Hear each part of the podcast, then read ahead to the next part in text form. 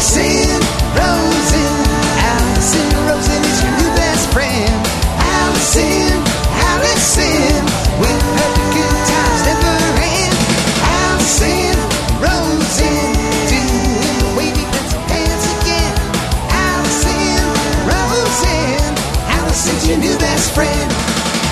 everyone. Hi. Hello. It is me, Allison Rosen. Welcome to another episode of Allison Rosen is your new best friend. I am sitting here in Dining Room Studios with comedian and podcaster Erin McGathy. She hosts This Feels Terrible and Human Conversation with Erin McGathy and Wayne Federman. She is also a recent divorcee.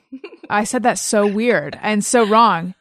She's recently divorced. I'm not going to use the fancy word with two E's on the end. Um, and she's an expat living in Ireland, but she's in town now. I'm very excited to have you on the show. I know we've um, sort of been kind of like casually talking about it for a long time now. Yeah, yeah. Well, I'm thrilled to be here finally. Here you are. So, of all that stuff, what should we start with? What's like what's going on today? Uh, what's going on today? Well, uh, I'm preparing for a U.S. tour of my podcast. This feels terrible. So today was filled with just a lot of frustrating emails and things, which isn't uh, fun fodder for conversation. But that's going on. Um, I'm divorced every day since being divorced. And that happened in November. Uh, the you know, I actually don't know if I am actually officially divorced. Oh, okay. As of today, I tried to use that word that I could barely even pull off, and it might not even be accurate. uh, I mean, we such a funny thing to start the podcast with, um, because it sounds like it's my occupation, like I'm a professional divorcee. But there uh, are people who I think that is their occupation, but I don't. I don't think it's yours. no, it's not. Um, I let's see, we we broke up in October. Yeah, hmm I think maybe filed in November, Okay, and it's six months. There's a six month waiting period in California. right. So, and you were married to Dan Harmon, who people know from Harmontown and Community. Um, and by the way, I would feel weird. And I'm wondering if I should feel weird about starting with this and, and pressing with this, except that I know that you speak very openly about it on your podcast. Right? Yeah, yeah, yeah. Yeah. Yeah. So um, it's not my it's not my only thing, but it definitely because my podcast is about relationships and it's definitely obviously it's a it's a thing. Right. Getting married and then unmarried. Yeah. Well, le- okay, I want to get into that, but let's let's start with um where did you grow up? Uh, my dad was in the military. He was a chaplain in the military, so I grew up kind of all over. Mhm. I was born in Japan. Oh wow. Do you speak any Japanese? We were just talking about Jeff's desire. Jeff, my producer, Oh. his desire to speak Japanese Hi. before the podcast started. Oh, I was just saying hi. I didn't mean yes. hi. you do you do cut the silhouette of someone who would like to learn Japanese. Hi. Is that a compliment? I think so. I don't. Th- I don't think it's it's. Yeah, you couldn't be insulted by that. That's true. It what just does means that you want say to learn something. I'm very does that continental, intellectual. Right. Yeah. Yeah. I don't know why I said does that is that a compliment? That actually sounds terrible. And I when I like asked and. I like udon noodles. Ah. Uh, but no, I do not speak any Okay. Japanese. I only lived there until I was three years old, and then our family moved around a lot. We did live in, live in Italy for a few years when I was ten, Mhm. so that was I remember that. Uh, but yeah, I grew up grew up all over. Did you have a, a happy childhood? I think so. Um, yeah, I had a very, I, I had a very happy childhood. I had uh, my mom died when I was a teenager, so that kind of shook up Right. uh, happy the happy times. But um, I think as a family that moved together around the country or around the world so much, it was me and my younger brother. Mhm. We're still very close and uh, very close to my dad. And I think a lot of that has to do with us moving around so much right. and having just each other. Mhm. And how old were you when your mom died? I was 17, 16. She had cancer. Yes. Can, Um, do you want to guess the cancer? Ooh, I don't. I don't. I'm just gonna let you answer that one. it was ovarian cancer. Um, yep.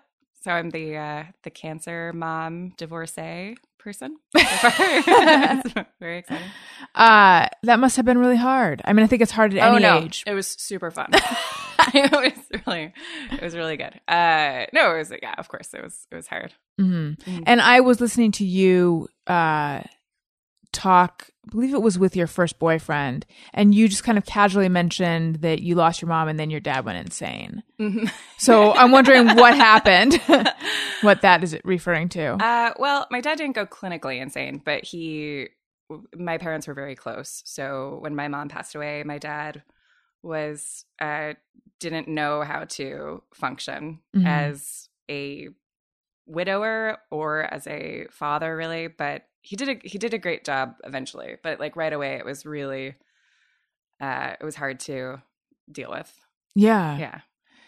What was that like for you? I mean, were you like, great, now I've lost both parents? uh, it was it was frustrating because I felt like I had to deal with.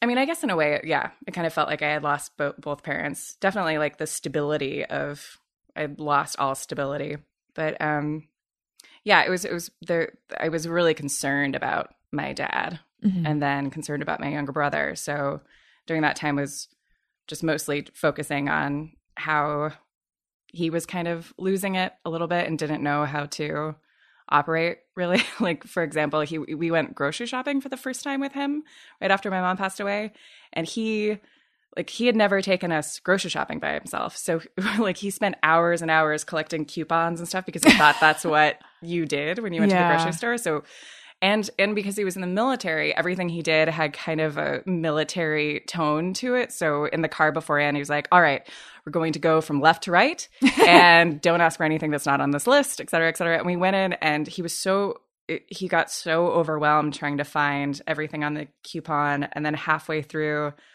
the grocery trip and i'm sure me and my brother weren't helping we were probably uh, fucking around and being silly and uh my dad halfway through just abandoned the cart and just walked out and just got into the car like couldn't couldn't handle it.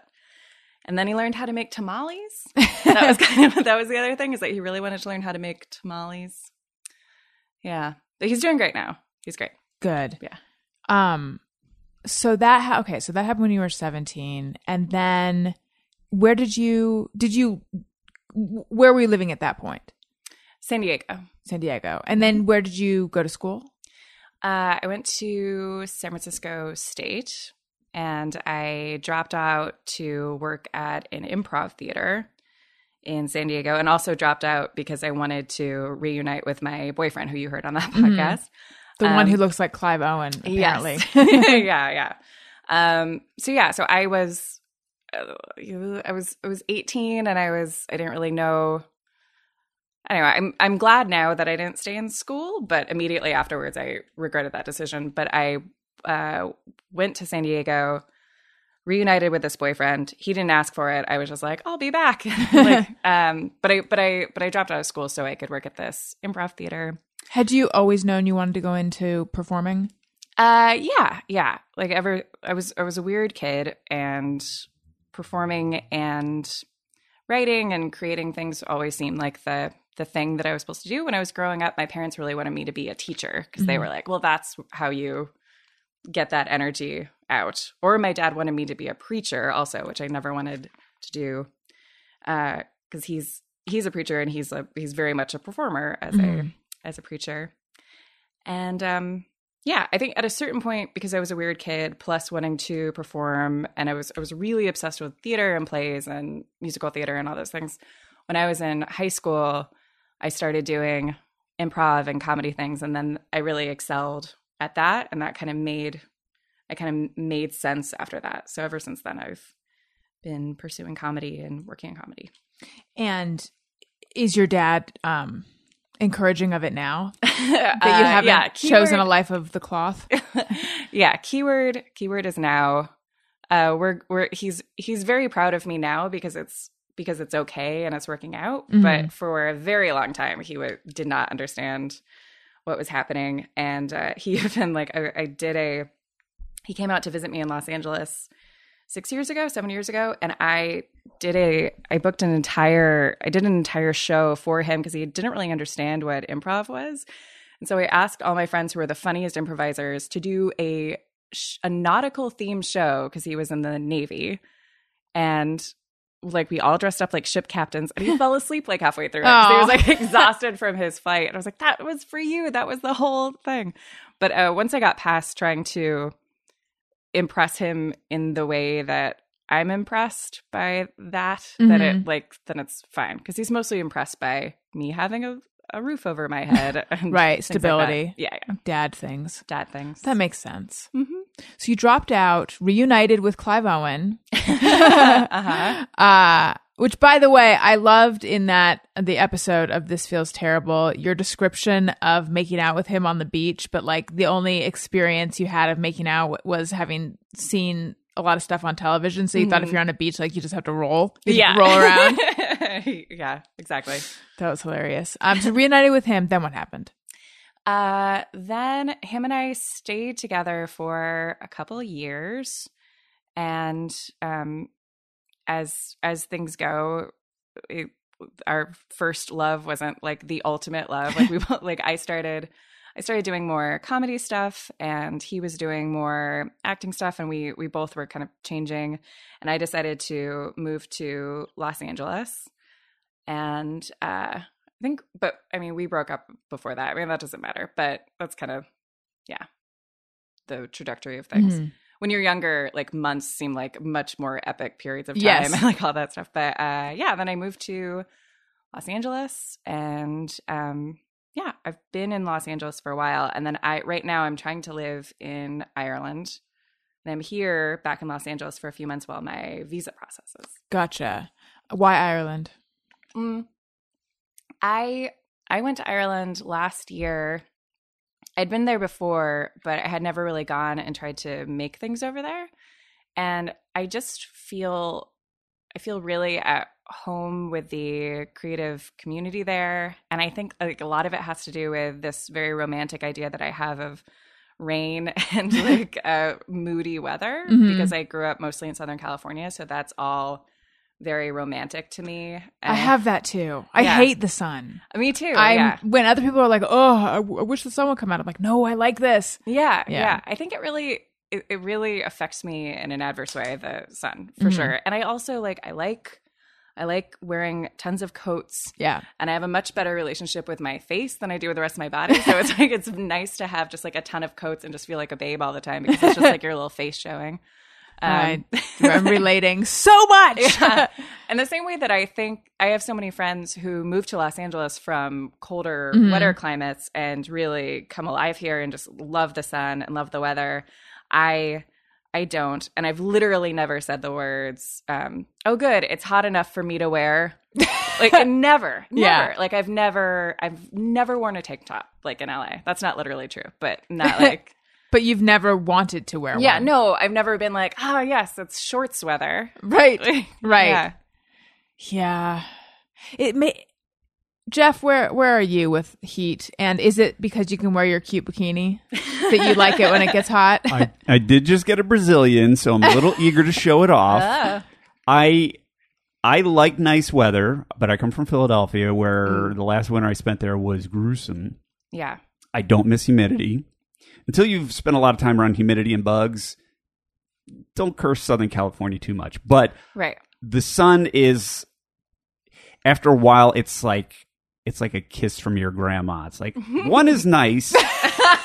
10,000 it's a little much and it can be a little smothering. So it does feel like Right. you're getting punched in the face by the sun here a Yes. lot. And I noticed when I was recently in Florida that people there when the sun's out, it's like they're just out and they got their shirts off and they're mm. everything. And for me, when it was sunny and we were out in the sun, I was like hiding under the shadow of trees because I'm scared of the sun just Right. because it's so oppressive Yeah. here. You make a good point about the bugs. I've lived in humid climates. Like I definitely would not trade. I mean, I don't. I don't hate the weather here. Also, it's it, but I but I prefer Ireland where it's it's a lot more temperate. Yeah. And there's not the they don't have humidity. They don't have bugs. Yeah. Yeah. But the Southern California is great. Don't get mad at me because I say mean things about I Southern know California. it's you got to be careful saying anything about anywhere. It's been a hot couple of years here. It's been It pretty, has been. And It's I'm, been fr- pretty I'm from here. I'm from here. Yeah. Yeah. But I like, you know, I like, I like it sometimes. It's fine. Do you get homesick at all there? No, like, like, like, literally not, literally not once. Uh, though I've been back here for a couple of weeks, and I do feel find myself missing Ireland hmm a lot. Yeah, You have a boyfriend there, right? I do, and he's actually just joined me out here. Oh, nice. He's helping me with my tour. But yes, Mhm. Um, how did you guys meet? We met uh is he's uh, it's kind of a boring. He's a friend of a friend who's a comedian out in Ireland. He's a filmmaker out there and my friend who's a comedian's girlfriend is also a filmmaker and is friends with my boyfriend. I see. So the This Feels Terrible tour, how's that going to work? Um well, uh like how what's what's the actual Yeah, like what are the shows? What are you? Is it going to be you and a guest or? Uh, yeah, we're gonna have some special guests in different cities. Uh, this feels terrible. Started out as a live show, so it's going to be kind of going back to that, which is kind of more storytelling and maybe sometimes music. But it's going it's it's going to feel mostly like yeah, like the podcast live, and then kind of like a hangout afterwards Mhm. with everyone. So it's where did where did it start? Where will the tour start? No, when it started as a live show. Where? Oh, did you sorry, at the UCB Theater here in Los Angeles. Yeah. I see.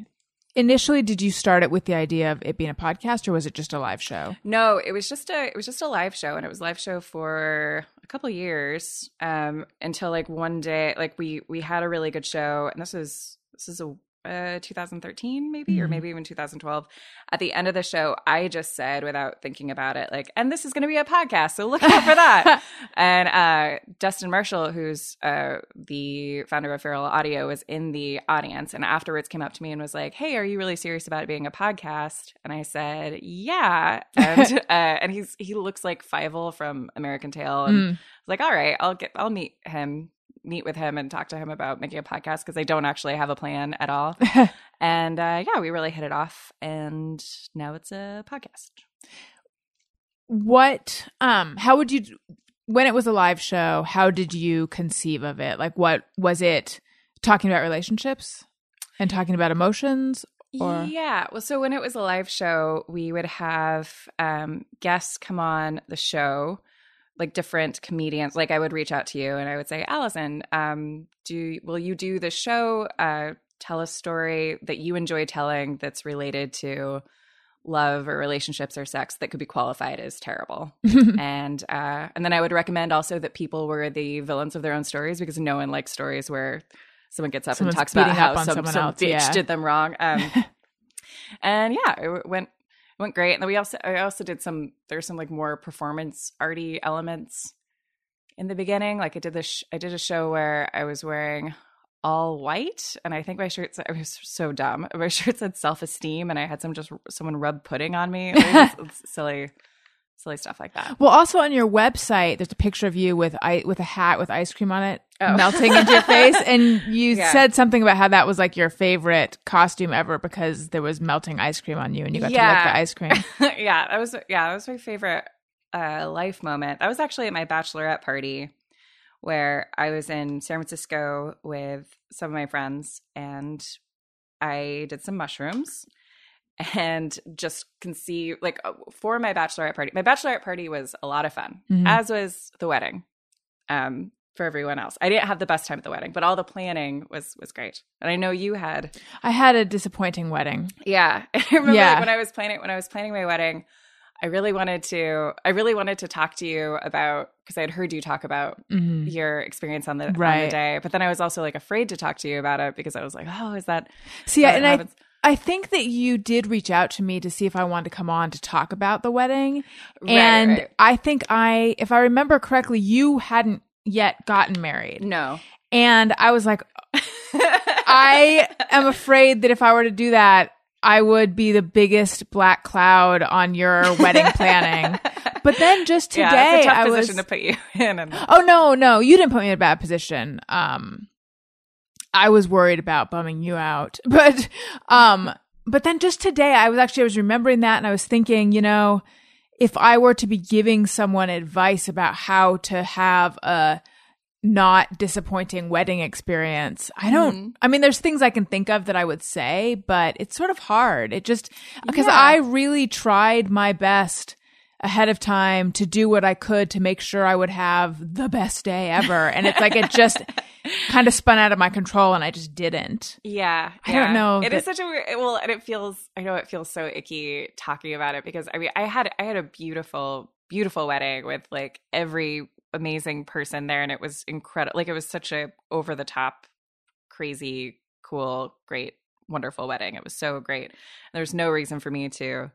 I didn't have I didn't have a bad time at the wedding, but the end the wedding the night ended sad for me because me and my husband got in a fight. So that's what I think of. Like it did when I Right. it's just because it just ended bad so then I, I but i don't think of it as like a bad experience or anything um and I, and i think and when we when we were planning the wedding we we consciously made the decision to throw a really good party for our friends like we said to each other like either this is going we're going to put our happiness Mhm. first or we're going to put our guests happiness first like what's more important to us and we decided that we wanted to throw like this amazing party for our friends which we did and we pulled it off and it was it was great um, Where was it and what was it like?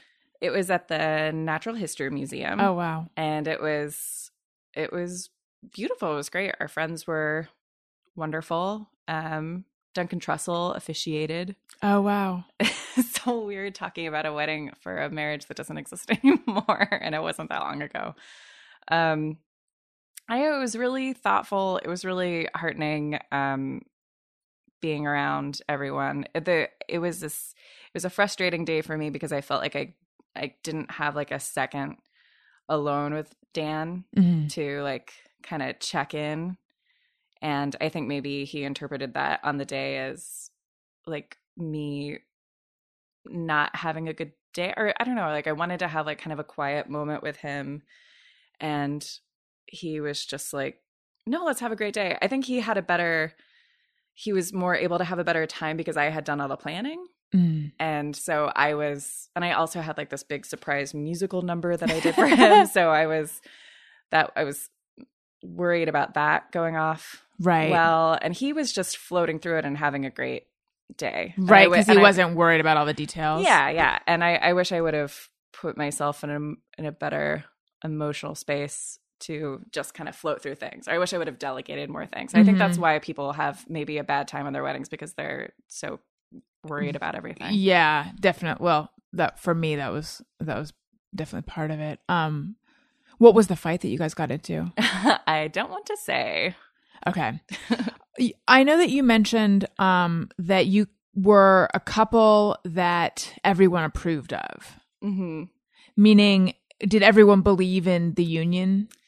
Uh yeah, I think well, and it's not it's not literally true that everyone approved of it, but like it felt I mean from our friends especially like the feeling that we both got was that everyone was really happy for us that we had found each other Mhm. because I don't know, I guess because of like eccentricities or something. But um and also we got we got along so well. Uh as friends especially and I think people saw that and we made each other laugh a lot. So yeah. How did you our thing. meet? We met actually doing because he was on This Feels Terrible. Um and he he came on the live show before it was a podcast and did a story like told the story of how he lost his virginity, I think. And then we we started dating after that, or we became friends after that, and then started dating. And you were together for a, f- a few years before you got married? Yeah, three years, almost four years. So it's really interesting because you have a podcast where you're talking about your life and you're very Mhm. open and specifically it's focused on relationships, but then you go through this thing and now understandably are, you know, perhaps hesitant to get to get into a lot of the details of it because it does affect another person, etc. Um what's that experience been like for you? it's uh, it's it's it's strange, and it's always changing and evolving because obviously, I only I only feel really comfortable talking about my own experience and Dan and I are really respectful of each other and that's important to us even though we both speak very openly about things and there's but there's also like a personal el- element of actually un- like processing everything as a real human being without a podcast instead of constantly you know trying to make patterns and framing everything Right.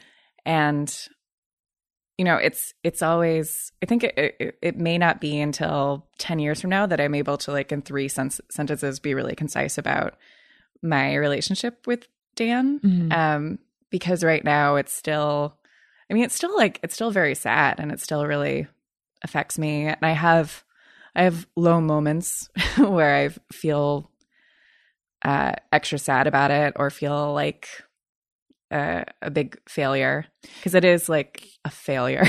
Can you so my dad um my dad is married to my mom but he was married before my mom and I have brothers um from his first marriage and that's the sense I always got from him and from other people I know who who have gone through divorce is that that sense of failure which from where I'm sitting it's like I don't I'm not immediately plugging into why there's that level of self recrimination and failure because from where I'm sitting, it's like sometimes relationships don't work and people mm-hmm. make the choice to not continue them and that's like the healthy decision. Yeah. But why the why the failure? I think because getting married is such an active choice to build a life with somebody and it's it's a it's a forward move. It's like deciding on like a lot of land to build a house and like in order to get the roof you have to have the walls and you have to do all these things.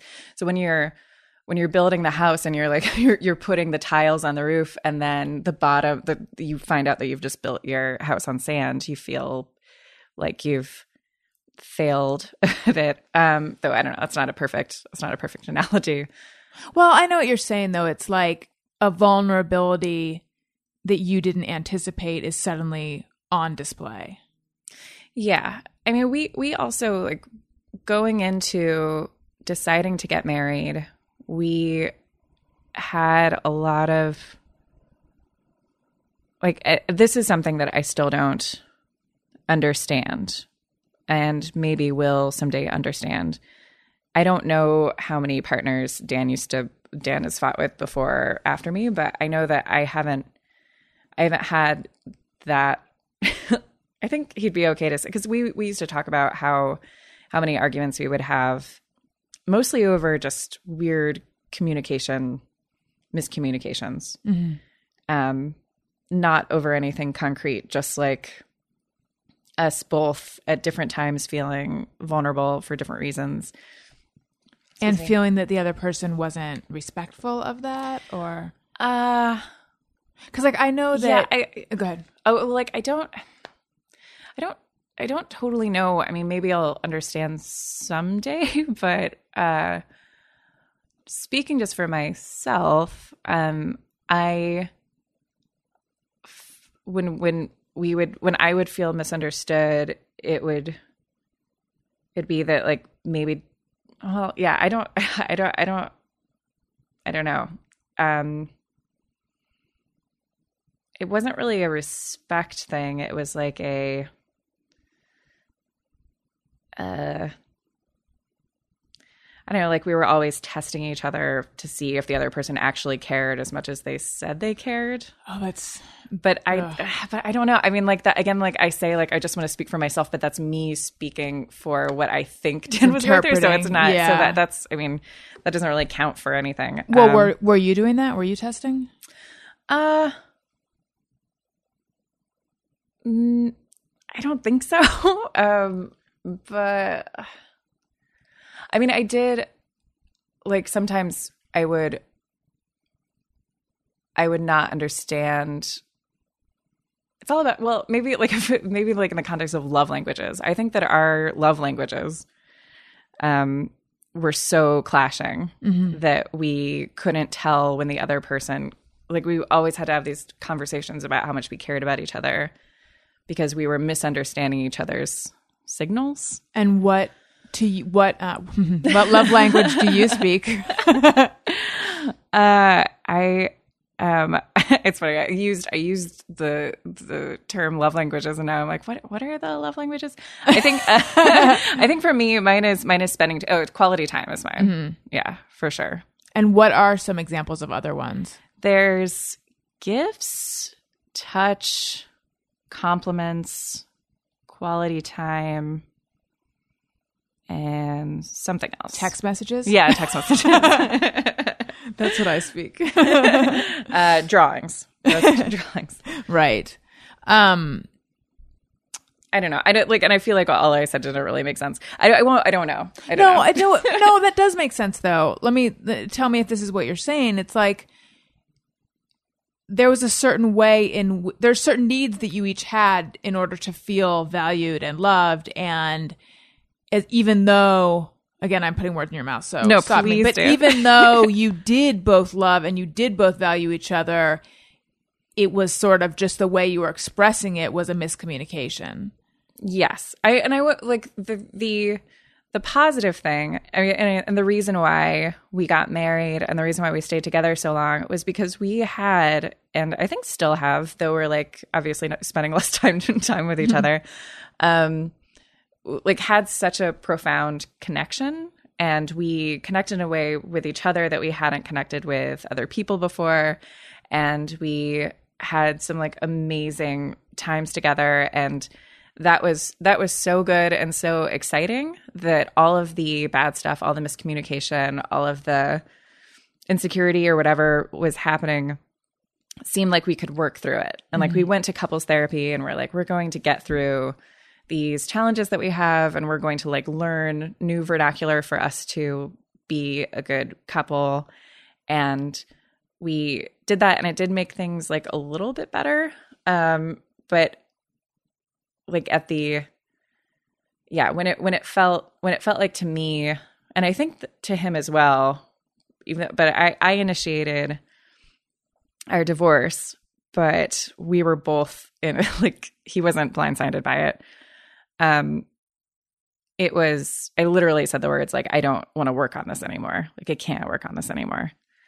So I think maybe that's also why it feels like failure because it was like our relationship at a certain point became kind of a became a project that we both believed in that we're like okay there are parts of this that are difficult but we love each other and that's the most important thing.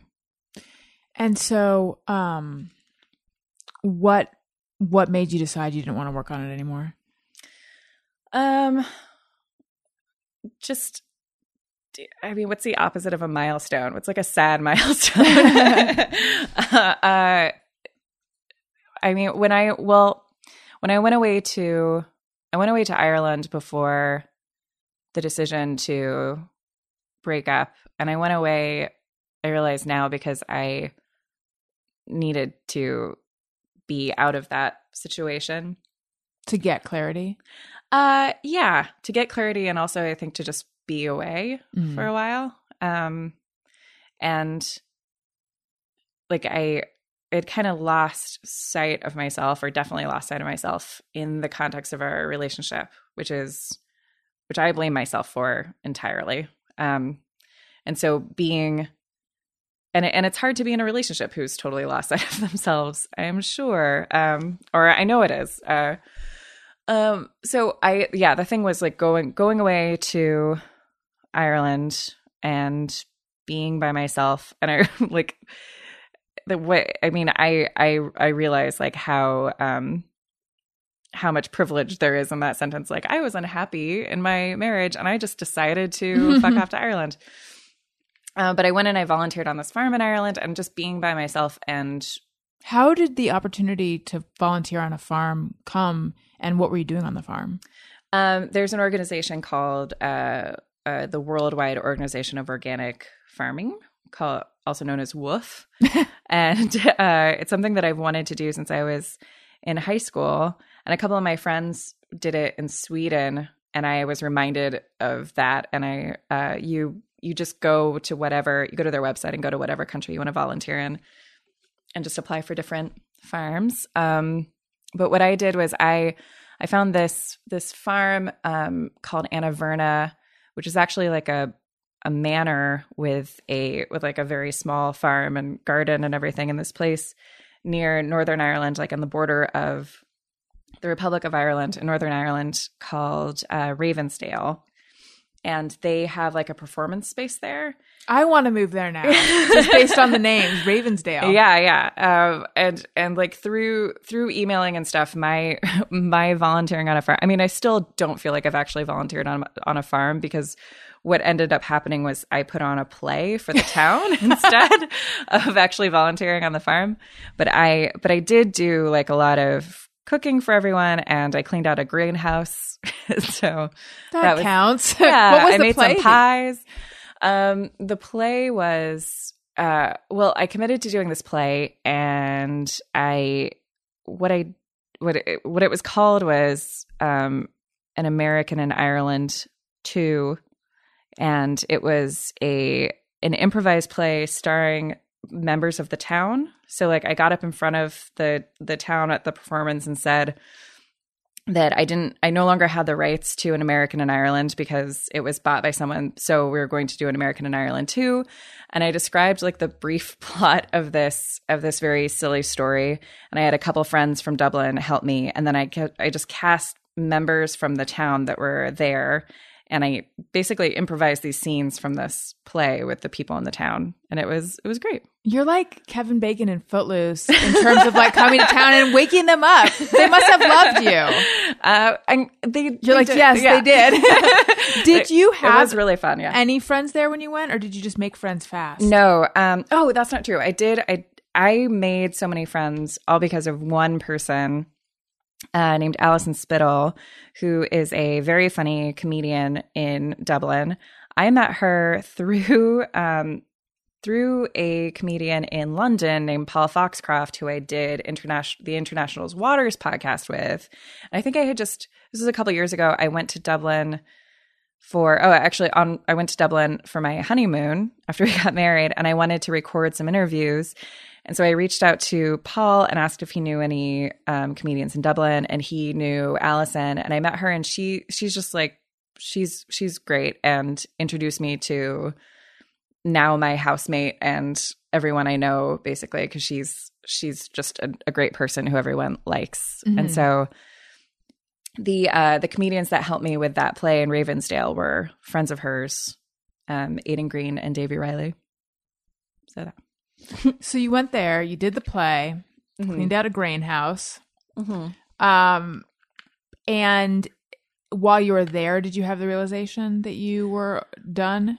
Uh no, I I had the realization that I was really unhappy and that something needed to change and that I really wanted to and like a lot a lot of that was was stuff with myself because like I had like I had a period of I don't know a year or so where I was more or less agoraphobic like I would have people I mean I shouldn't giggle after that but um I mean, I laugh because it's it just seems so dramatic, overly dramatic. But I would leave for I would leave the house for shows sometimes, but I had a really hard time leaving the house and I like I stopped performing really unless it Mhm. was on my husband's podcast and and like doing doing that I felt like I was playing like a weird character, like a weird version of myself that I didn't really like very much Who who was that?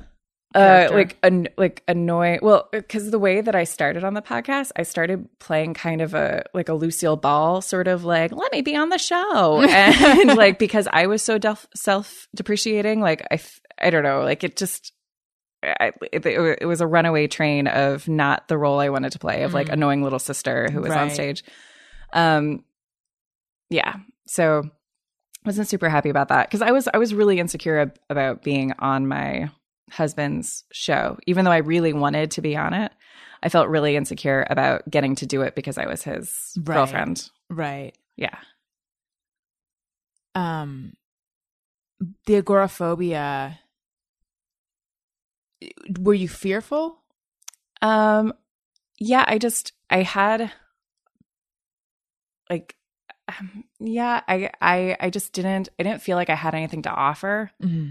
to the world really and so i didn't want to go outside until i had figured out s till i felt like i was of some worth which like i was always like well like next week like Yeah. yeah i'll be W- fine were you then. depressed?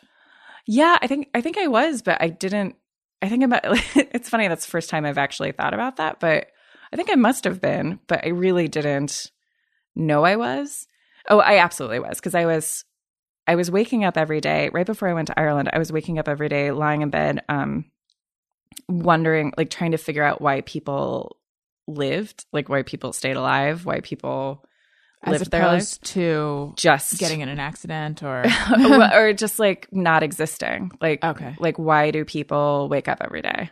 Like I don't know why like why did I want to wake up? Like why and I think I think that's just because I I stopped there was a certain point in my relationship when I dedicated everything to this other person Mhm. and again totally i'm going to take full responsibility for that i also like i really believed in my husband's career and everything that i and i think like with because he's also he's 12 years older he's he has a, a very established career. And so anything that i i don't know i just i i, I think i kind of well i don't know if i lost confidence oh that's not true. I didn't lose confidence in like my performing ability or anything especially because he was super supportive. I just i just put everything into him. Like it seemed like more important to nurture his career and everything he was doing than my own things Also sounds like, again, armchair psychologist, words in your mouth. Sounds like you sort of underwent a radical um, identity shift. Mm. Like, and because Yeah, suddenly yeah. now you were his wife, and like that's who you are, and how do you define yourself? Yeah. Yeah. And I realize like I realize now because we we went we just went to South by Southwest uh in March and I went because we're both still in the show HarmonQuest and I went as my own person and not as Dan's wife and I really realized like how much of that like oh I'm just Dan Harmon's wife I was putting on myself what I mm-hmm. really shouldn't have. Like people didn't people didn't do that to me. Like I was just like oh well I don't deserve to be like a full person here. I'm a I'm an accessory to this person. And like I yeah I, I was always very self-conscious about like talking about my own career and stuff like with his like at things that he had done um because I wanted to be f- well I what I was fully supportive. And I, I don't know I just like wanted I think in those moments I really wanted to just be his partner. Um yeah.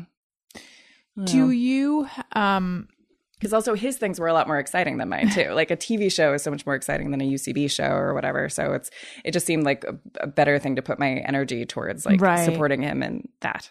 Did you have any concern that um if you were to have talked about yourself at these things, people might think that you're not being supportive enough? Like you did like you wanted all the attention. You didn't want to steal his thunder? Was there any of that? Um, no, I don't think I ever, I never worried about stealing it. I mean, it would be very difficult to, st- to steal his thunder. Uh, yeah, I don't, I, I really don't know why I did that, why I did that to myself. Um, I, I think I thought it would be like rude to him, like it wouldn't feel supportive. Like in the Mhm. same way that when I was having, when I had shows and stuff, I appreciated when he came as like my date and not as I mean, that was just something we did automatically, like going to each other's Right. things. Um yeah, and I mean he he he just had, like he like had so much going on and also I started helping him with a lot of his projects hmm and that was exciting. Which I I don't regret any of that. I just regret um losing myself in all of that and thinking that it was cool to stop working on my career because I did. I just like I just I just stopped and I didn't realize how much of my self esteem and identity was Yeah. wrapped up in that. Even though every anyone could tell me that, but um, Did you stop when you when you were um in your agoraphobia phase? Did you that sounds so belittling. did you stop seeing your friends? Like were you social? no, I, I was very I was still social, but they just came over to the house. Um, I would like, yeah, I was still social with like a small group of friends, but I yeah, I just I didn't I didn't go anywhere to the extent that like once my one of my friends was throwing a surprise party for his girlfriend and I begged to throw it myself because I cuz he was cuz he really wanted me to be there but I but I didn't really want to go so we moved the entire and like I I didn't really know her friends at all but like I threw her a surprise party because I because I didn't want to I wasn't ready to leave the house. Yeah. Um. So, okay. So in Ireland, you realize you're unhappy. Um. You come back. Yeah. So And I yeah. Like when I when I was over there, I thought that um that maybe Dan and I shouldn't be married anymore. But I thought that maybe that was just because I was in Ireland and and Ireland's beautiful and I was like, well, this is not my real life and this doesn't mean anything these feelings that you're having now. So when I went back to Los Angeles, I went back in like a in a in, in a with a real like effort to be the best version of myself and to really like judge judge the situation in a fair way. And uh yeah, I came back and a couple weeks later we broke up. And that was you that insti- initiated. Yes. And instigated. uh, yeah, I did that. We did. We broke up in couples therapy because I saw this. I saw an independent movie about LA, like making fun of how silly LA is, and they broke up in couples therapy. And somehow I had logged that away as Uh-huh. an actual great place to break up. Well, it might not be the worst place to do it, actually. No, I think it actually was a really good decision. Yeah. Um. So, and how soon after did you go back to Ireland? Um, let's see. That was. Oh, I went back on the first of the year, so a couple months. So, where are you with everything now? Um, emotionally, Feelings wise, yeah. Uh, I've um good. I think good. I don't know, like the like I was saying, like there there are days that are like some sometimes like something will hit me in like a bad way. Um, but I think I'm yeah, I think I think I'm good. I mean, it's it's a weird. I'm in such a transitional time in my life, and I don't. I mean, I have an apartment that I'm renting renting in Dublin, but I'm not there. I don't know. I feel like things feel things feel equally exciting and terrifying. Um, and but good. I feel like the way I think of it in my own brain is is like the panorama setting on your phone, like where the the the little half triangle needs to be or the triangle needs to be on a line. And like if you're going too fast then it makes you slow down and like you don't want to be above the line or below the line. Like i always think of that as like am i am i doing exactly what i should be doing like for myself to make myself happy um because my problem is putting other people first and like kind of defining other people or defining my worth by how good I'm taking care of everybody else. Right. Also known as Codependence, codependency. Yeah. Um but I think I'm but I think I'm doing really great with that. And I'm not like I recognize myself when I when I when I do that, when I'm like doing things for the wrong reasons. Do you have um an idea of of sort of where the roots of being codependent come from for you? Uh, I think it comes from my my mom. Uh, was suffered from like really really bad eating disorders, and was always not always. I mean, she was very like outwardly together, but um, the I think I think it I think it comes from that from like worrying about her from her behavior being really erratic and mm-hmm. trying to control that situation and like make sure she's happy so everyone's happy that kind of thing. I think a lot of a lot of kids of drug addicts and par- like kids of parents who with eating disorders especially it's like mm-hmm. it's kind of a thing. Yeah. I think even just even if there's not actually substance, just a parent who's really unpredictable, and then I think you start getting the sense that somehow you can alter their behavior or Yeah. you can predict it to try to like make your your situation safe, and then suddenly Yeah. you're managing Yeah. everything. Is that a thing that you had to fight against? Uh yeah, yeah. uh definitely. Like I I think I'm I think I'm really I'm very I, I think I'm I'm in a really good place with that. I think that I don't I don't think anyone in my life right now would describe me as codependent. As up their butt? no, no, like I'm really not. Like I but that's but but it definitely wasn't always that way. Like I I, I had to recognize myself that I was doing that um, through therapy, um, and it, it was mostly things like uh, just wanting like what I what I would have said at the time was like I just I just I just want him to be a little more thoughtful. Like why isn't he just like a little more thoughtful and um the like letting go of basically letting go of anyone's power to make you happy or unhappy. Um I was never I was never the person that was like oh you really shouldn't be eating that. Definitely not that, especially not that. But like um yeah, more more so just putting letting other people's actions make me happy or not happy. Right. Right.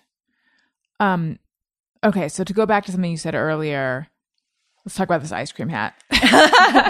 you started Yes. by saying you were it was your bachelor party and you were on shrooms. Mm-hmm.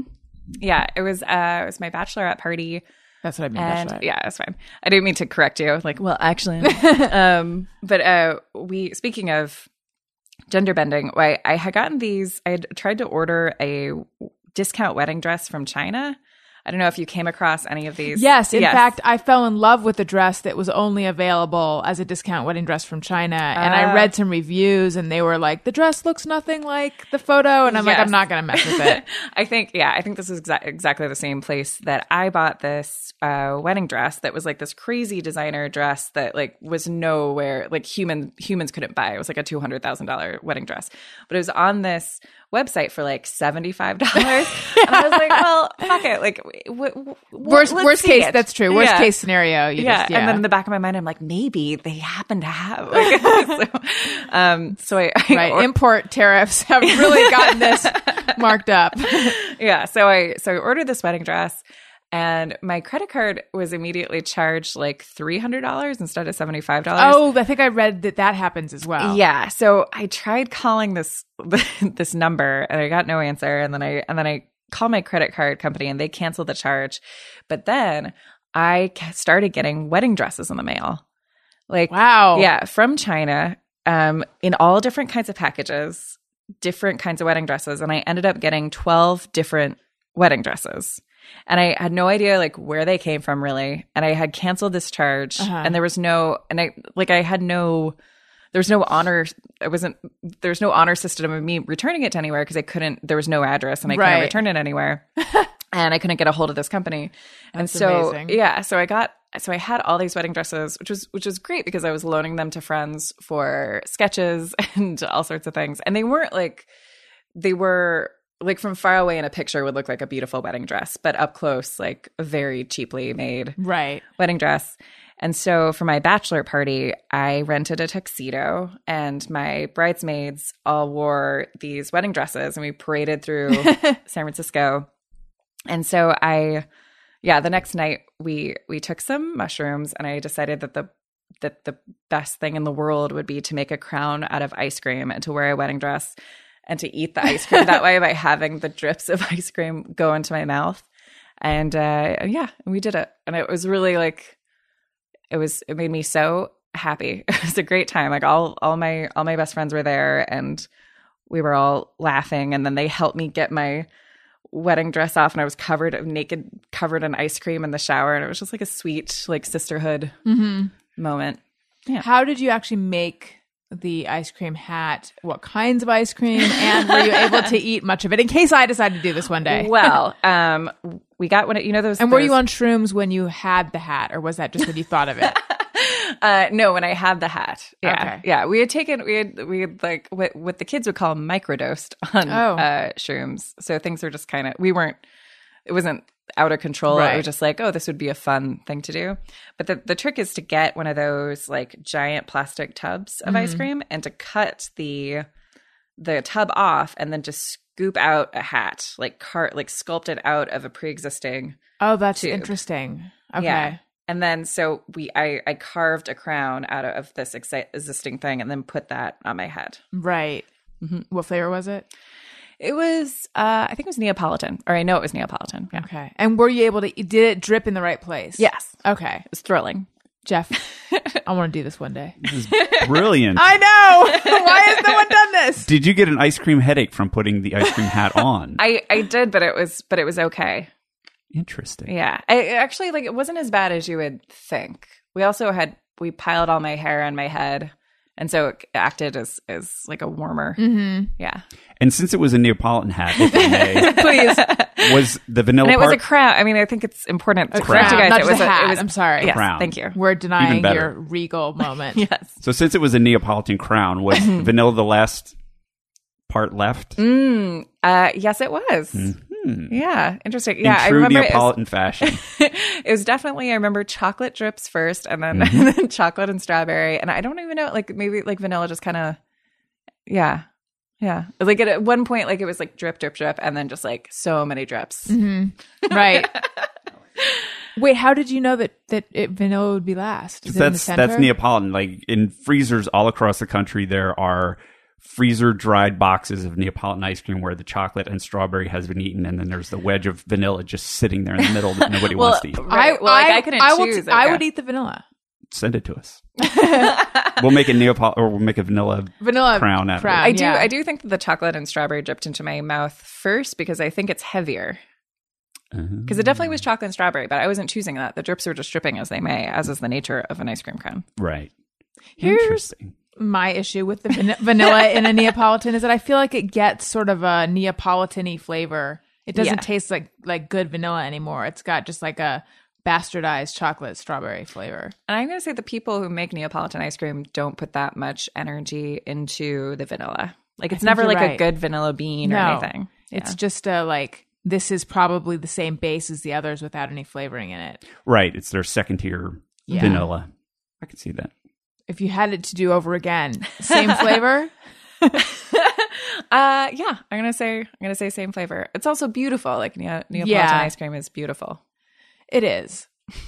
um, I don't mean to spend all our time talking about this, but actually, as much as I say I want this, I, I, for me, the dripping and the stickiness, I don't know if I could handle it. Well, I was in a shower. I don't know if that Oh, helps. the whole time, The whole Okay. time. I'm, I'm picturing you guys like going out to strip clubs wearing this or whatever you did for your party. No, Yeah. it was it, it was like a shamanic vibe. Like we, yeah, I was where I wore this wedding dress, and we like I sat and I we did it in a very ritualistic way. In a big there was there in our Airbnb there was this big beautiful shower, and so I sat in the shower cross-legged with my with my hands in like a meditative uh okay Pose? sign Uh-huh. yeah, that, that's what they call it right the hindus That's the okay what it's called. Yeah. yeah, yeah. Um, and uh, yeah, so it was very so it was sticky, but I was sitting in a shower because then then the the part two was my friends showering me off. That's very sweet. Yeah. Let's uh, take some questions that people sent in.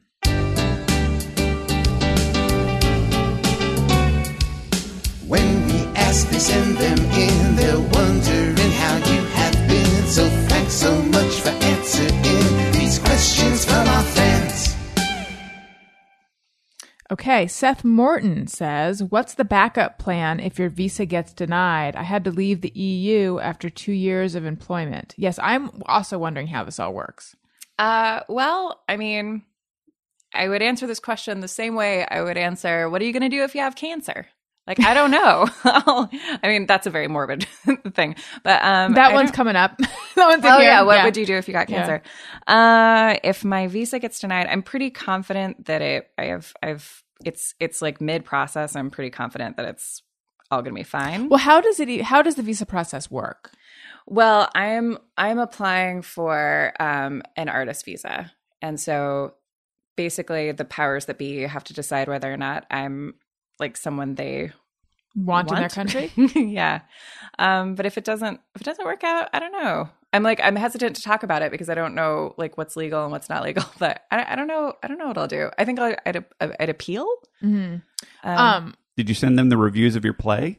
well, I did like that's, but you do. You Yeah, send what them do you like submit? yeah, you send you send them all your work basically, and then you send them like I'm. That's part of the reason why I'm going on this U.S. tour because it's just adding to more more things. Mhm. Um, but yeah, you and then you add like a business plan and uh, all that stuff. and then how long can you stay there if you get approved? It's a year, and then you renew it every year. hmm And this al- would allow you to live and work there. Yes, Is that right? Yeah. Does it, I think if it got denied, I could maybe apply for. I mean, there there are other things you could do if it if it gets denied. Does every country have an artist visa? I have no idea. I think we have kind of a similar thing with actors, like from Canada and stuff. Mm, So it's kind of the same thing. right. Yeah. Uh, pseudonym says, "Did she ever forgive Jeff B. Davis for defiling her precious pony Coco?" I'm assuming this is a reference to something I don't know. Yeah, it's, a, it's a Harmontown reference. Uh, he Jeff raped my imaginary horse. Uh, yeah, I haven't thought of it since it happened, so I think I think so. Jeff and I are totally fine. Okay, good. Um, and the other question is one that we've kind of already answered. Uh, TSDCX says, did she have a personal history in Ireland, or did she do the old movie trope and throw a dart at a map or spin a globe? uh, yeah, I didn't. I've always felt a connection to Ireland. My family is ancestrally Irish, but it was more just more just the vibe, people, cool people, cool uh, art. do you do a lot of traveling to the other places in Europe while you're there, or have you? Uh, I have. I went to. I mean, you. It's it's amazing when you're over there to get from Dublin to Paris is forty dollars on Ryanair. So I did that. Uh, I went to London. Um, yeah, if I if I am allowed to stay there, I definitely will do a ton of traveling. Mm-hmm. Yeah, a friend of mine is living in Poland. And so my husband and I just went to Paris for six days. Oh, It was great, but I got sick while I was there. Oh, no. Um, and now I'm just consumed with the desire to go back. So I'm like, Mm. that was not a long enough trip. And Yeah. we also there's all the other places I wanted to go. Even though we made the decision we're just going to go to Paris, but six days seemed like it's pretty short. a de- it seemed like a decent amount of time when we were scheduling it because Mm-hmm. we're like always we go places you know over we do weekend trips so i was Mm. like six days that's a lot but then now i feel that it was definitely not enough time um but i was emailing with my friend who's in poland who was saying that yeah those those quick trips from the us are like never enough time and it's always Yeah. such a pain the There's travel such an adjustment period. Yes, which I hadn't everything. taken into account. And he was explaining that, yeah, you know, next month we're going here, like all like six different countries. That's Hmm. going to like take less time than it would take to drive to Vegas. So, so anyway, I guess what I'm saying is, um, I would like to uh, move in with you. Oh, great. Yeah. Okay, perfect. I'll be bringing Wendy and probably my husband. that is just fine. Yeah. Let's do just me or everyone. Sometimes I ponder on something I have thought or done. Is it just me or everyone? But this might be a time to tell you guys if you're going to buy something on Amazon, perhaps a Neapolitan crown, click through the banner on my website, AllisonRosen.com. It doesn't cost you anything extra. It helps out the show. Thank you guys so much for your Amazon support. Thank you for your PayPal support. PayPal links on the right side of my website, AllisonRosen.com. We have t-shirts available. We have ringtones available. Hey, hey, hey, go fuck yourself. And also, you can get these by hit, going to the store on my website. Um, also, they're in iTunes. There's bonus episodes available in iTunes as well, and on Gumroad. It's, it's pretty much everywhere. And hey, if you like what you're hearing, subscribe. AllisonRosen.com uh, is where you go for my website. But to subscribe specifically in iTunes, go to iTunes.com slash Allison Rosen and tell a friend. And I realized there's one more question I wanted to ask you before we do just me or everyone. So, with your dad being a preacher, did you grow up uh, in a fairly religious home? Uh, yes. Yeah. Very religious. But my dad's very progressive. Mm-hmm. And so that's always been nice. But yeah. what kind of religion? He is cooperative Baptist, which means that he's Baptist but not fundamentalist, and he believes in gay marriage and women holding place in the church. Yeah. And wh- what are you? What do you consider yourself? Um, I would be, I don't know, like s- searching. I'm going to say the dumb thing and say like I'm spiritual. um, I definitely wouldn't call myself Christian. Um, but uh, yeah, figuring it out. Is it a bummer to your dad that you wouldn't? Mm, no, I think he's yeah he's he's okay. I think maybe at one time it was, but but not at all. Like he's very he's super supportive and proud of me, and I think he just cares that me and my brother are good people more than anything. Okay. And I am great. You and sound and your brother? Uh, he's a piece of shit. no, he's great. My brother's my brother's an angel. Okay, Lane. Now, just me or everyone. Lane says, as someone who never gets bug bites, when I do, it's so big and bad. I assume it's the work of Aragog or Shelob, and I'm gonna die. All right, Oh. look, I don't know who Aragog or Shelob are. Anyone? No. don't. Okay. Those might be made up, but they sound real. Google them. I will. I feel like this is a. Re- I I just assume this is a reference that everyone knows, but I don't know. Uh, yeah, I don't know. I, I think that she may be allergic to um the to the Bug venom, and the bug bite. Yeah. Well, when I typed Aragog, Aragog versus Shelob popped up. So Ah, Oh, are these maybe they're giant bugs? yeah. Is it a Godzilla giant they, bug? they are Is it- giant spiders. Oh, From what though? I don't know. Like giant fictional spiders? Because my brain is just Oh, going to uh, Gargamel. From Smurfs. The giant spiders from the Smurfs. There were giant spiders. No, but the name Aragog and Shelob makes me think of Gargamel and Azrael. Uh, I believe they're from Lord of the Rings. Oh, that's exactly what I suspected it would be something like. Okay. Although, uh, sorry, I I think one is in, one is from Lord of the Rings and one is from Harry Potter. Oh. I'm it just all saying makes this by sense. glancing at my computer. Okay. oh, I see. And so people are fantasizing about them fighting. Yeah, exactly. It's uh the opposite of shipping. It's pitting them together. Okay. Um well, I'm not someone who never gets bug bites. In fact, in the in the course of this podcast, I feel like I've got some kind of bump happening on my like chin jawline and uh I can't stop touching it. It It's not a bug bite though. It's probably a hive. But anyway, I'm just saying I get bites, I get bumps, I get stuff like that. Um but I'm sorry. That sounds that sounds awful to get gigantic bug bites every time you have a, a bug bite. Yeah, Anyone else bug bites? I get bug bites. I think we all do. Yeah. Yeah. okay. JMOs for A Rose says take a basket instead of a cart in hopes of buying only a few things, end up with a sore arm and an overflowing basket. Yes. Yes, every time. Yes, same, same. That's same. my recur one of my many recurring jokes, my recurring dad style jokes to the cashiers at Trader Joe's is when I bring in the basket that's loaded impossibly with also with an armful of stuff, I just say they always go like, "Oh, you got a big load there," and I go, "I'm just getting one thing." Ah. There's also the um, intermediate cart, which is oh, like oh yeah, it's that cart that has the two levels on it, mm-hmm. but it's and you not put a the little yeah. basket on it. yes. Yeah, That is also not enough. You just need to go full cart. the thing with me though is I like the mobility of having a basket mm-hmm. because if you're at Trader Joe's, especially the one in Silver Lake, it's a little hairy in there. Yeah. And I like the mobility of having a basket. And then also, I've found that whatever I can fit into a basket fits exactly into how many bags I feel like carrying out of the store. So, Okay, so you've got a I- system. I got a system. What's the grocery situation in Ireland like? I'm going to need to know for when I come there. It's uh, there. You're definitely expected to bring your own bags. That's a big thing. Um, and there's a lot more self checkout. really? Yeah, which I'm not. Which is which is very intimidating, especially in a foreign country. Um, yeah, more self checkout.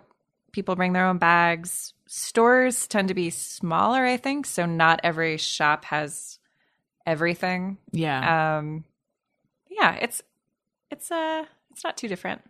Carts. More better discount shops, better cheaper grocery stores for sure. Good. Good Yeah, and carts, they have carts. Sam Vance says, When I drive through Columbus, I try to imagine what neighborhood Family Ties is set in. and then he followed that up by saying that's like a very location specific one. I know it's tri-state area. I don't I don't know the different I don't know the neighborhoods of Columbus. So I haven't actually done this, but I appreciate it. I appreciate living as if sitcoms are real. hmm I definitely do that in cities where I know there's like a facade of a specific house from a sitcom. I'm like, oh, I think it's that. I think it's that. No, it's probably Yes. that. Yeah. I was Family Ties in Columbus It was in the somewhere in Ohio, in Ohio, but I didn't know that it was Columbus. Right. Oh, and I just said, wait, tri state area is New York, Pennsylvania, and, and New Jersey? I think that is a tri-state area, but Is there also a tri I? I think wherever they meet, because in Philadelphia, the tri-state area was Pennsylvania, New Jersey, Delaware. Oh, Even though. Maryland's right there, Right. nobody's counting you, Maryland. Maryland. It really is. Um, I don't know if it's Columbus. I think that sounds right. I think it is, but I don't. I don't think I knew that. All right. Um, although I do have to say too that when I'm getting fucked by Waze driving home from the studio, sometimes it wiggles me through this neighborhood in Hollywood, and I looked at some of the houses on the side street, and I'm almost positive this is going to be a very important. This is going to be my MFA dissertation. That the house from what's happening is on one of those streets. Oh. Take a picture. It looks very familiar. I'm gonna I'm gonna track it down. Do it. The Brady Bunch house is in North Hollywood, right? Yeah. Yeah. Oh, and the the house from Happy Days is actually in this neighborhood. It is Really? I used oh. to that. w- That used to be on my tour of things to show people from out of Oh, town. that's I would cool. pull up in front of it and then say, "Does anything look familiar around here?" And then they look, and then I go, "That house," and they're like, "I know that house right." And I was like, "That's the Cunningham's house." You got to tell me where it is later. Um, without revealing exactly where I live, I'm thinking it's in the neighborhood that's sort of adjacent to this one, but is not this one. That way. It is. Oh, I can't think of the street off the top of my head, but it's oh, good. Don't. it's it's uh it's a block west of Larchmont Boulevard, north of Beverly. Oh. I believe it's it's one- it's one or two okay. blocks west. So it's okay. So it's not immediately right where I am, no, but it's but you, it's close enough. you could walk there and say hey to the Fonz. Alicia Sawyer says, Can't just brush my teeth at the sink, pop the brush in my mouth, and put on shoes or fix the bed while awkwardly brushing. You know, I used to do this, but then I it just, it, it gets too messy somehow. So now I just stand there, feet planted in front of the sink. I just started doing this. I used to think that it was gross to brush outside of the bathroom, but now I realize that I brush better if I kind of fart around and make the bed or do or watch a little TV mm-hmm. because I get so bored and so annoyed so quickly standing there brushing my teeth doing nothing that if I just kind of futz around, I'll actually spend more time doing it. Very Yeah. new thing. I, I think I kind of started doing the walking around thing more because it makes me feel like I'm in my own movie. sitcom, like, ah, I'm just so so busy. yeah. Yeah, but I Um, do always get it all over myself. Yeah. Yeah. Let's see. Um, Lisa says, and here's another uh, Family Ties one. When I grab a glass, really, another. it's yes. when I grab a glass out to get a drink, I blow into it like Alex P. Keaton. I don't. I'm not familiar with the. with your- yeah, with your I'm not familiar with him blowing into a glass. No. Is it the? and then oh, rubbing Oh, and rubbing it off, maybe?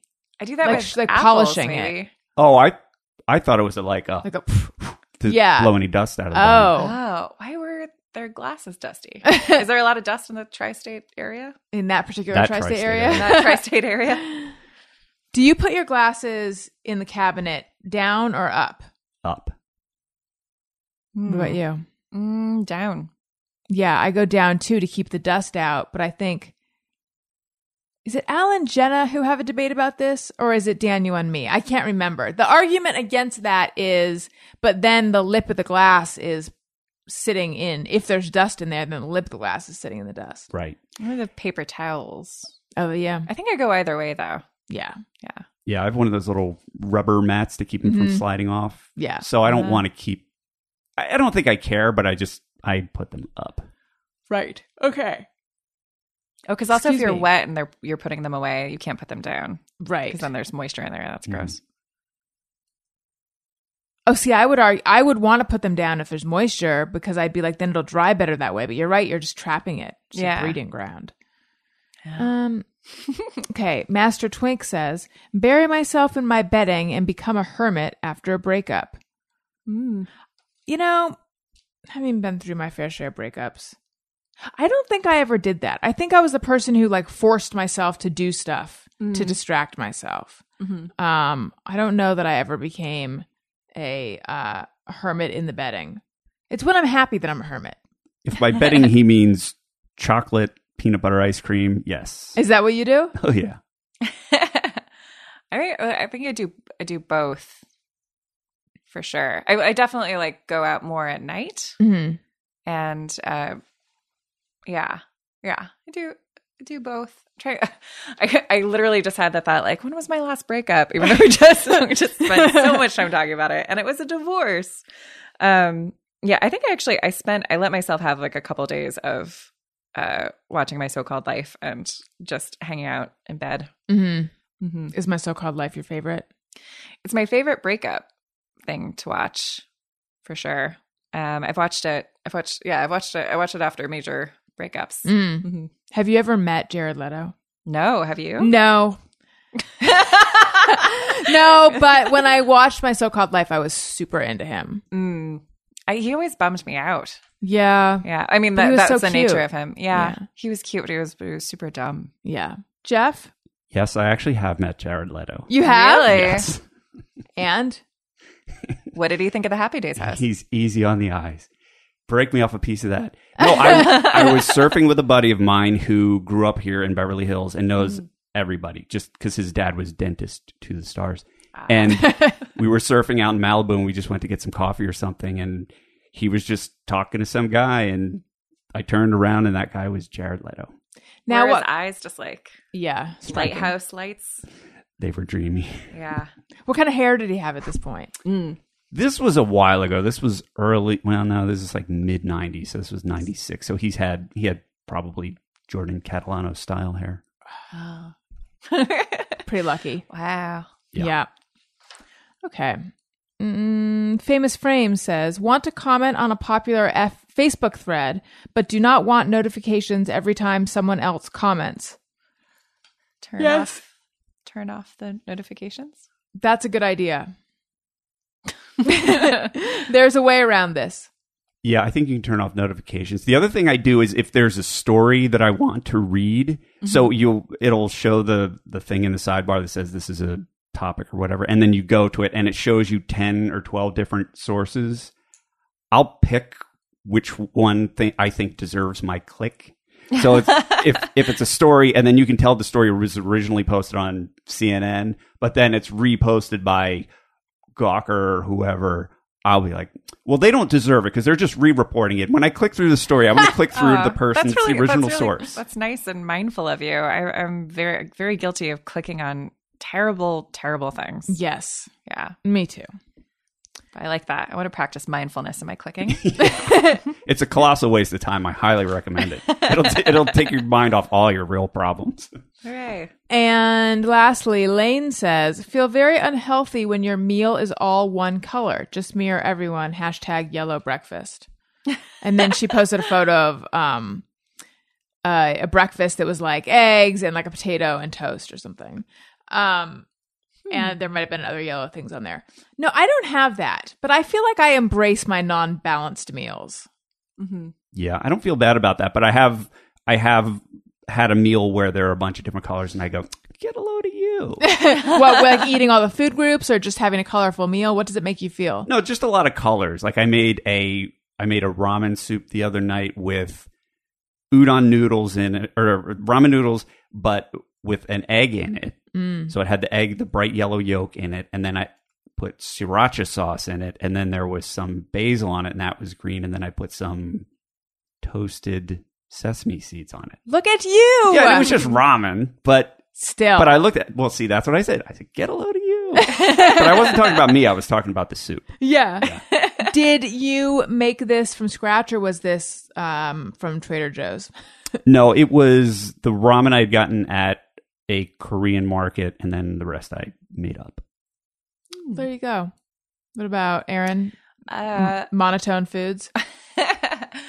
uh, yeah, I think I think I'm like you that I, I I embrace kind of imbalanced things. I feel feel like I think in my head I think I'm gonna digest something better if it's just kind of one thing.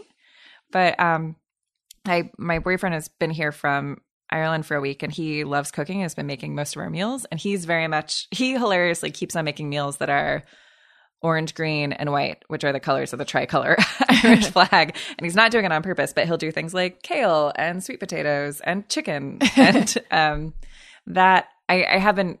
I've noticed that that's that my plate isn't usually so colorful. So I think I'm usually more of a monotone person. Right. Yeah, but I don't. Yeah, I don't. And then I have one more question. We're done with just me everyone, but I have one more question, which is um, how do you know Wayne Federman and how did you guys decide to do a show together? Ah, uh, we met at um, a uh, party a couple years ago. Um, you know, like three years ago, that was kind of like an intimidating comedy party with a lot of like intimidating comedy people and I had I had actually like I had I miss I had mistaken him for someone else a few weeks before and had like who I knew Dan met. this is a confusing way, but I told like I knew that Dan knew this one guy and I recognized Wayne, but in my head my head had crossed wires and I was like, "Oh, Dan, that's your friend so and so." Yeah.